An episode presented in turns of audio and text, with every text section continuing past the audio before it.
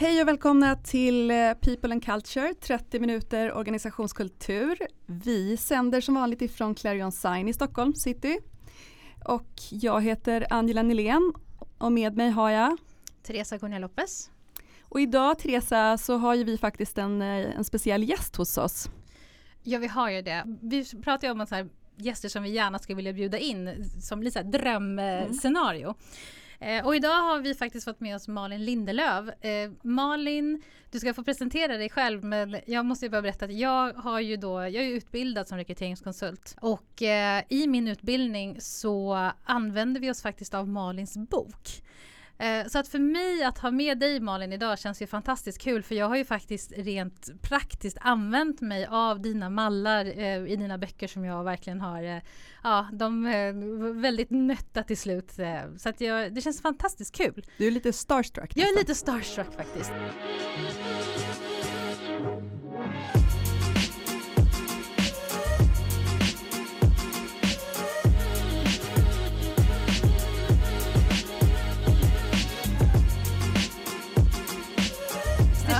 Superkul verkligen.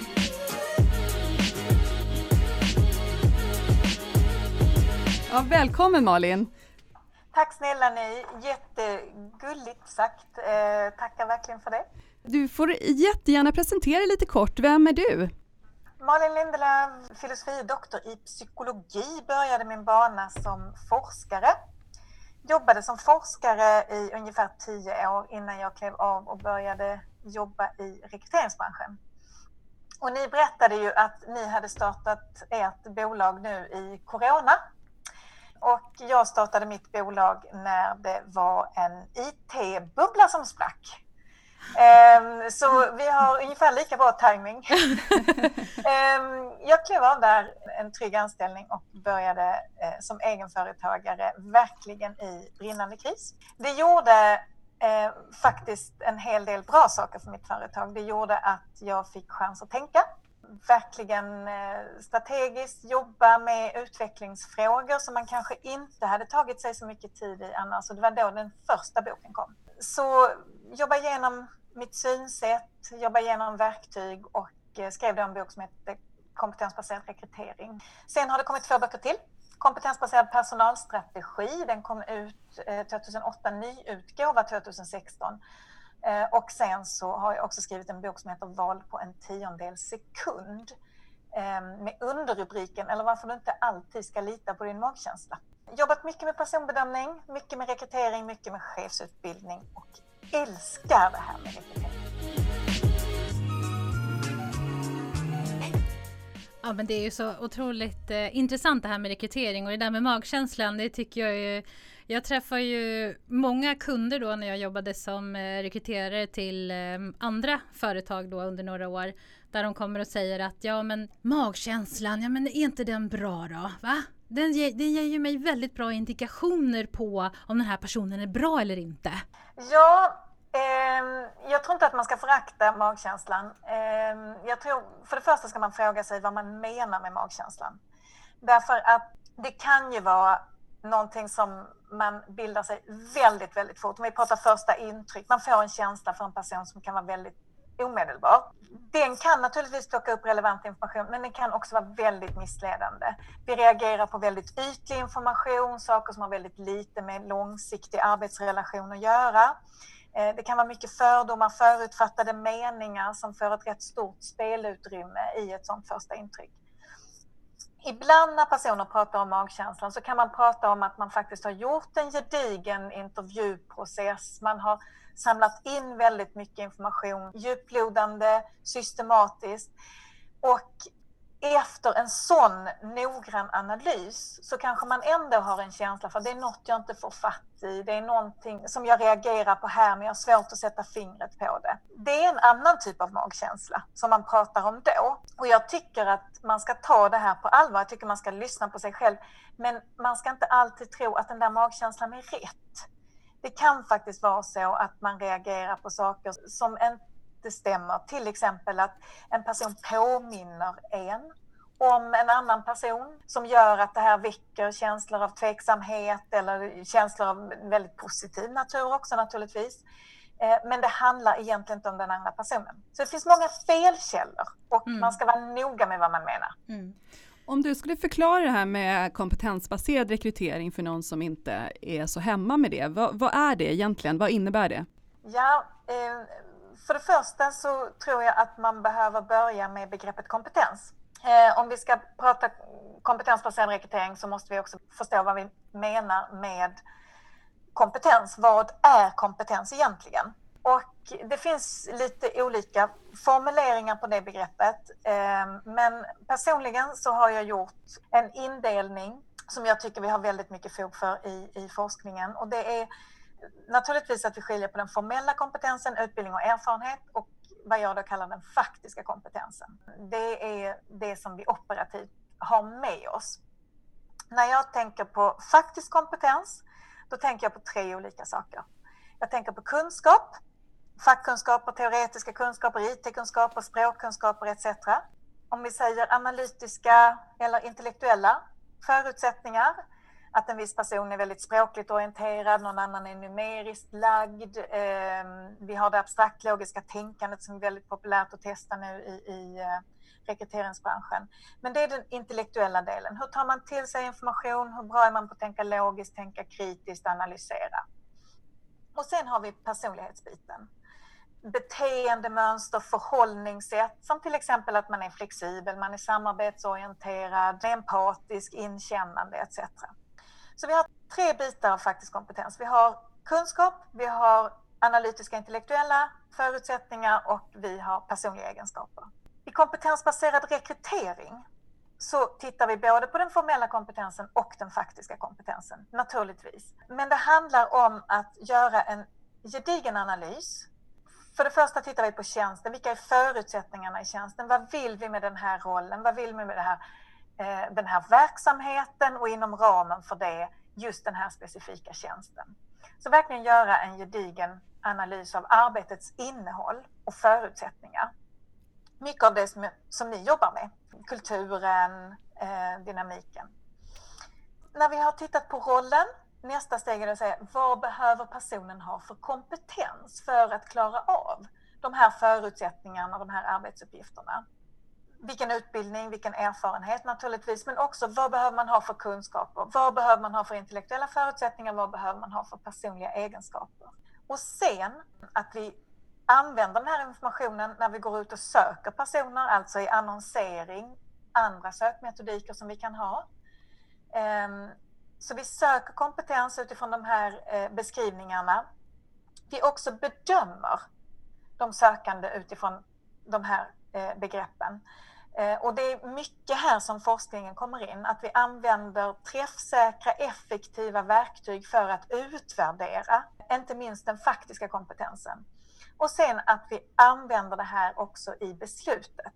Väljer kandidater som bäst matchar förutsättningarna i tjänsten fokus på rätt saker hela vägen kan man sammanfatta det som. Jag har ju stött på då uppdragsgivare som har sagt att ja men om man fokuserar på de där sakerna men så vill de ändå ha med Ja, men det är viktigt det här med vad man gör på fritiden och vad har man för intressen och hur ser eh, familjeförhållandena ut och så. Hur, hur ställer du den, dig till de aspekterna? Ja, nu var ju den faktiska kompetensen här kunskap, intellektuella förutsättningar och personliga egenskaper. Och var tänkte du passa in det här då? Mm. Jag tänker att om vi nu ska prata fritidssysselsättningar, teoretiskt sett så skulle det ju kunna ge en person kunskapsverktyg. Mm. Så eventuellt så skulle man ju kunna hävda i vissa situationer att det kan jacka in där. Om, om du nu ägnar en stor del utav din fritid till um, ideellt arbete i föreningslivet så, så har du naturligtvis lärt dig en massa saker där. Det kan handla om juridiska saker som du har lärt dig eller eh, hur man engagerar en grupp eh, eller liknande. Så du kan ju ha fått verktyg därifrån. Men då behöver man inte gå omvägen och fråga vad, vad gör du på din fritid? Utan då frågar vi utifrån kunskaper. Har vi juridiska kunskaper som vi efterfrågar, då frågar vi om det oavsett hur du har lärt dig. Just det. Familjeomständigheter det kan ju vara kopplat till praktiska förutsättningar. Praktiska förutsättningar skulle jag lägga under, om vi nu tänker en fullständig kravprofil, övriga krav. Övriga krav kan ju till exempel vara saker som eh, det ingår väldigt mycket resor i tjänsten. Men då går ju inte jag återigen omvägen och frågar om dina familjeomständigheter utan jag frågar ju naturligtvis då hur det funkar för dig att resa i tjänsten. Just det. Eh, en annan fråga, du pratar om de här personliga egenskaperna. Hur ställer du dig till personlighetstest som har varit ganska mycket diskussioner om fram och tillbaka huruvida de är tillförlitliga eller inte? Personlighetstest är ju en ganska mångfacetterad, mångfacetterat begrepp. Mer eller mindre omfattande, olika utformade, olika väl beforskade, dokumenterade. Generellt sett så skulle jag säga att ett väl, väl beforskat personlighetsformulär absolut kan tillföra personbedömningen mycket meningsfullt. Ehm, men jag tycker att det är tveksamt att använda personlighetsformulär utan en kompletterande intervju. Och här går nog åsikterna ganska mycket isär i branschen. Jag tycker att det är viktigt att Eh, validera, fördjupa personlighetsanalysen genom samtal och inte ta den självbild som, som faktiskt personlighetsprofiler på ett sätt är eh, som, som en sorts slutgiltig sanning. Eh, och där har vi ju problem när vi screenar online och eh, sorterar kandidater online utan eh, kompletterande samtal. Vi har pratat lite också om det här med att med strukturer och processer, det är någonting som vi eh, håller väldigt kärt, eh, jag och Angela. Eh, att ha gemensamma strukturer för hur man bör jobba. Eh, I allt från, det kan vara mötesstrukturer till, eh, när man pratar kultur generellt då, vilka beteenden man ska ha och så vidare. Eh, när det gäller kompetensbaserad rekrytering så är ju också den väldigt strukturerad. Kan du inte förklara lite mer hur, hur den går tillväga? Ja, strukturerad absolut i, i det att vi har mallar, checklistor, verktyg, steg. Eh, och, och, syftet här är naturligtvis att underlätta. Så att, eh, det är strukturen som ska hjälpa men det är ju den rekryterande chefen tillsammans med HR-team som måste fylla den här strukturen med innehåll och värde. Strukturen består ju väldigt översiktligt i att man tar fram den här analysen av arbetet, arbetets förutsättningar, steg ett. Jag kallar det mål och ansvarsbeskrivning, man kan kalla det arbetsbeskrivning, befattningsskrivning. Kärt barn har många namn. Nästa steg är ju kravspeciarbetet och då finns det ju mallar, checklistor för hur, vilka olika frågor man ska fokusera på i kravspecen. Men krasst sett så kan man säga när man väl har beskrivit rollen, vilka krav på formell kompetens, utbildning, erfarenhet, faktisk kompetens, kunskap, intellektuella förutsättningar, personliga egenskaper. Och sen har vi det här med intresse, motivation. Eh, vad vill du? Och sen har vi de här övriga kraven, till exempel resdagar. Så där har vi mallen för att ta fram en kravspecifikation. Och sen ger ju det här en ska vi säga, ett ramverk för hur man kan formulera annonsen, se till att vi får med rätt saker så att vi attraherar rätt i annonsen. Sen vilka av de här sakerna som vi har med i kravspecifikationen går det att bedöma redan i ansökningsskedet? Så vi fokuserar på det som faktiskt går att bedöma. Typiskt sett så är det ju eh, formella meriter, eventuellt övriga krav, i viss utsträckning kunskap. Men det är oerhört svårt att bedöma personliga egenskaper i ett ansökningsskede. Sen Använder vi samma struktur när vi lägger upp intervjun? Vad ska vi fokusera vår intervju på? Vi ska ju följa upp de här sakerna som vi har efterfrågat. Och har man då flera intervjumoment, kanske en första screeningintervju, sen en fördjupad intervju. Vad i kravspecifikationen fokuserar vi på i första intervjun, andra intervjun? Andra bedömningsmoment, arbetsprover, andra typer av tester etc. Och sen slutligen så kan vi använda den här strukturen i vårt bedömningsarbete kravspecifikationen. Vad är det för kriterier vi har efterfrågat? Hur har vi uppfattat de sökande inom de här olika begreppen? Och vem är det som bäst matchar vår kravbild? Det här ger ju naturligtvis också fantastisk struktur för återkoppling. Eh, varför fick jag inte jobbet? Varför gick jag inte vidare i rekryteringsprocessen? Eh, ja, det ska vi kunna svara på utifrån de här olika kriterierna. Men också minst lika viktigt och någonting som jag tycker man ofta glömmer, varför fick jag jobbet? Vad var, vad var det ni såg hos mig? Jag tycker ju att det här tilltalar mig så mycket och jag måste säga också eftersom jag också alla de här olika mallarna som du pratar om, jag har ju använt mig av dina mallar och jag måste säga eh, när jag började på ett rekryteringsföretag, ett eh, headhuntingföretag så kom jag in där och där fanns det en viss typ av mallar. Men det här, jag tänker det här underlättar ju också för en, en relativt ny eh, rekryterande chef som behöver kanske lite mer så här, hålla handen med någon för att kunna göra ett bra jobb när det gäller just rekryteringsprocessen. För att det, det är många som inte riktigt förstår vad den symboliserar. Angela, du var inne på det, just det här att liksom, vad får man för intryck av företaget när man kommer in som ansökande och är med i en process. Eh, och att de här mallarna gör ju att det blir ju lättare att förstå de olika momenten som rekryterande chef. Eh, man behöver kanske inte riktigt lika mycket stöttning av HR i alla lägen. För man vet också, okej okay, det här är det, de frågorna jag ska ställa och vad kommer sen och uppföljningen och så vidare. Så jag, jag gillar verkligen det här konceptet med att liksom ha satta mallar för det. Mm. Ja, jag funderar lite grann på det, du var inne på det nu, eh, kandidatupplevelsen i det här. Eh, hur, det vet jag många funderar mycket på, liksom hur man bäst jag vet inte om du har några no tankar där Malin, men, men hur man bäst skapar känslan, för det är ju någonstans en kandidat som också ska ta ställning till arbetet och företaget som man är på, liksom blir rekryterad för. Eh, hur, hur ska man se till att så tidigt som möjligt eller få fram liksom vilka vi är eller vilka, liksom, vilket slags företag man kommer in i, vilken typ av kultur det är vi pratar ju en del om att involvera medarbetare i något skede, kanske intervjun, att man får träffa kollegor. Har du några andra tankar kring, kring hur man kan gå tillväga för att så snabbt som möjligt ge kandidaten också en bedömning till, kring, är det här det som jag verkligen vill? Mm. Eh, jättebra synpunkt Angela, verkligen. Eh, och jag tycker att det som du efterfrågar här, det ska genomsyra alla steg i rekryteringsprocessen. Eh, kom ihåg nu, det, det, första steget det var ju att titta på arbetets förutsättningar. Eh, vad vill vi med den här verksamheten och inom ramen för det, vad vill vi med den här tjänsten? Eh, den här rollen. Redan där så sätter vi de här ramarna.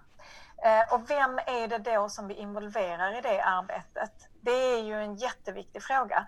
Ehm, involvera i intervjun, ja, eh, det, det är ett annat skede. Men jag skulle ju rekommendera att redan här när vi börjar titta på arbetets förutsättningar så involverar vi alla relevanta kontaktytor som den här framtida medarbetaren ska ha. Typiskt sett så är det ju rekryterande chef, eventuellt med HR som bollplank som, som tar fram sina tankar eh, kring, kring vilka behov man har. Men chefen ser ju saker utifrån sitt perspektiv. Vi ser alla saker utifrån vårt eget perspektiv. Vi tenderar alla att övervärdera det som spiller över i vårt knä, det som påverkar oss eller de sammanhangen där vi själva är med. Och det kan då finnas andra kontaktytor, kunder, eh, internkunder Eh, eller om den här personen ska ha underställda som har en annan förväntansbild, som ser andra saker som viktigare. Så jag skulle ju verkligen tanka av alla intressenter. Och är det så att man i en sån diskussion ser att folk har väldigt olika och ibland kanske motstridiga förväntningar, då behöver vi reda ut det, därför att annars kommer det här vara en väldigt svår roll att uppfylla, väldigt svår att rekrytera till. Är, är det vanligt, skulle du, förlåt, men är det vanligt skulle du säga att man inte har någon, att man har liksom ändå liksom en alltså säga, inte dålig självbild, men att man inte har en självinsikt kanske som företag i vilka man egentligen är. Har du stött på det mycket?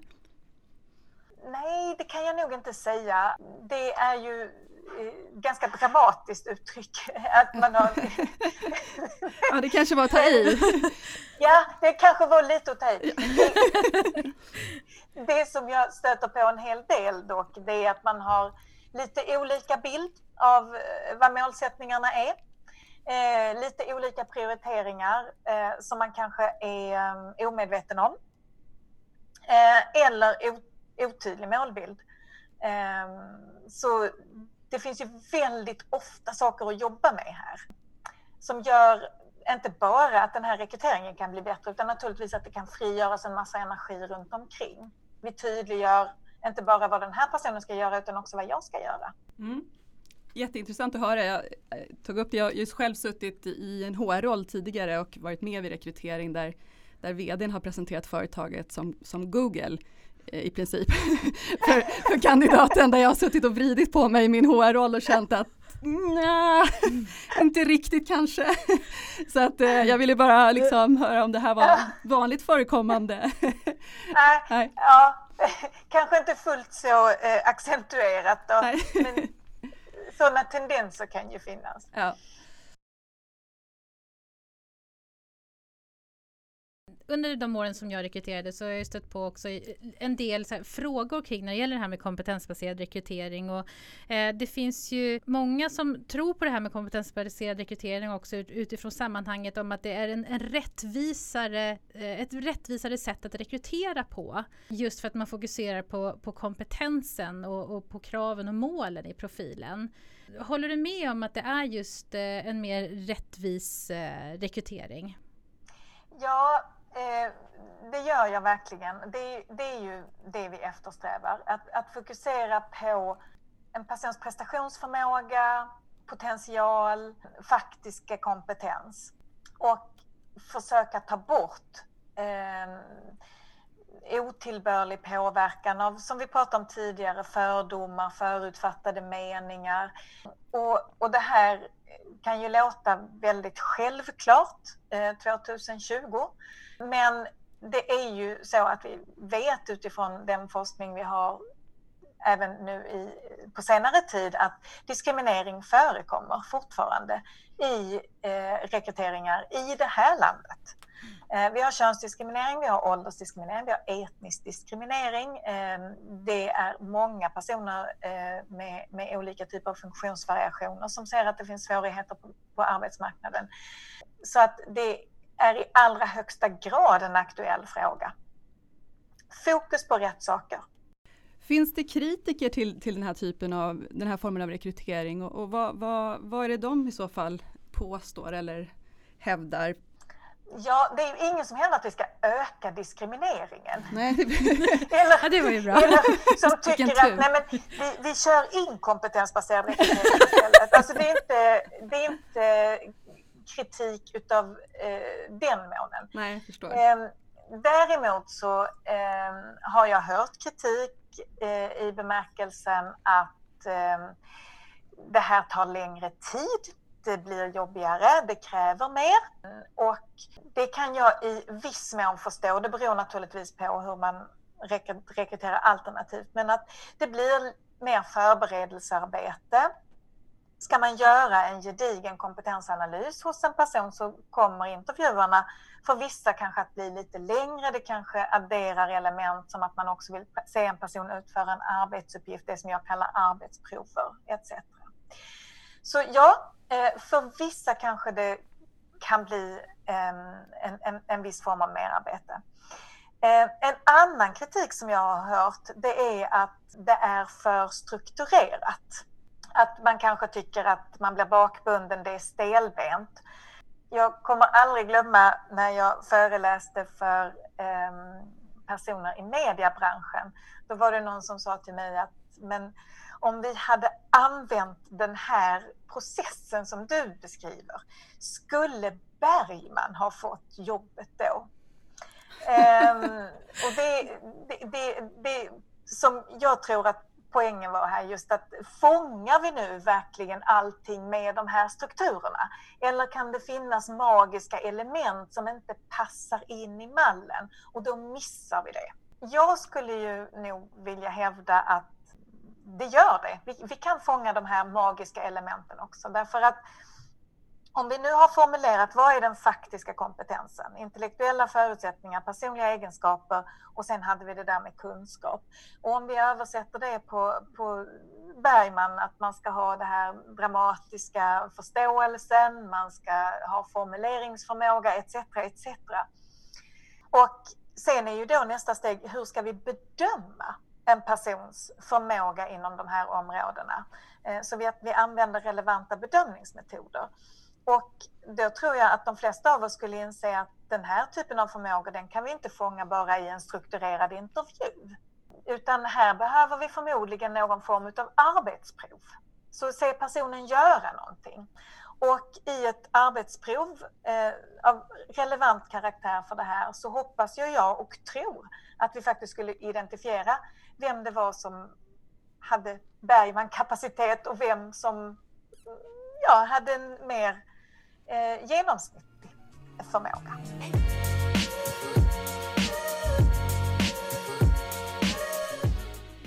Vi har ju ganska många eh, eh, företagare som lyssnar på oss tror jag som, som är lite mindre organisationer som, som vuxit eh, där man kanske inte har någon HR-person och man är rätt ny på det här med rekrytera och kanske saknar och har, någon, har liksom ingen struktur för egentligen hur det går till från början. Om, man nu ska, om det känns liksom som ett alldeles för omfattande arbete, hur skulle du liksom paketera eller vad skulle din rekommendation vara när man liksom ska börja gå mot ett mer strukturerat håll? Um, basen och det första stället att börja på är alltid att Tänk efter före. Lägg lite tid på att fundera på vad du verkligen vill med den här rekryteringen, vad ni vill med den här rekryteringen och vad ni tror att det här uppdraget, rollen, kommer ställa för krav på personen. Så arbetsanalysen och kravspecifikationen. Eh, det är ju alltid det första steget. Ehm, har man nu gjort det, eh, då blir ju folk väldigt ofta sugna på att Eh, fundera på men hur ska vi nu bli duktiga på att bedöma det här och se vem som faktiskt har de här sakerna.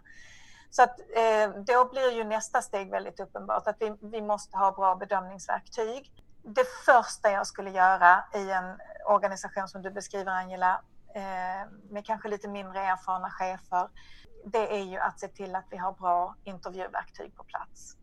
Intervjun kan alltid förbättra. Alla kan bli bättre och bättre på att intervjua hela tiden. Men att se till att vi har en bra grund vi har ett bra upplägg, vi har eh, intervjufrågor som vi kan använda, anpassa till olika förutsättningar. Så få ett vettigt intervjuupplägg på plats. Och sen det tredje steget, det är att börja fundera på arbetsprover. Intervjun är inte allt, hur duktig man än är på att intervjua.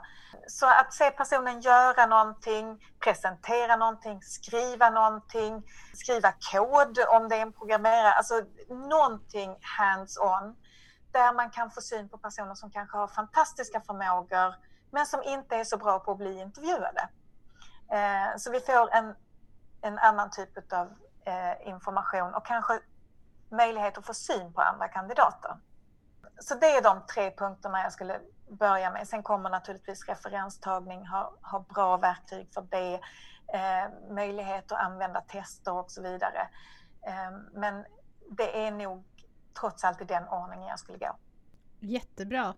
Eh, jag tycker ju att det här har varit eh, superintressant att lyssna på. Jag, eh, jag får ju verkligen flashbacks från när jag själv jobbade som headhunter där i några år.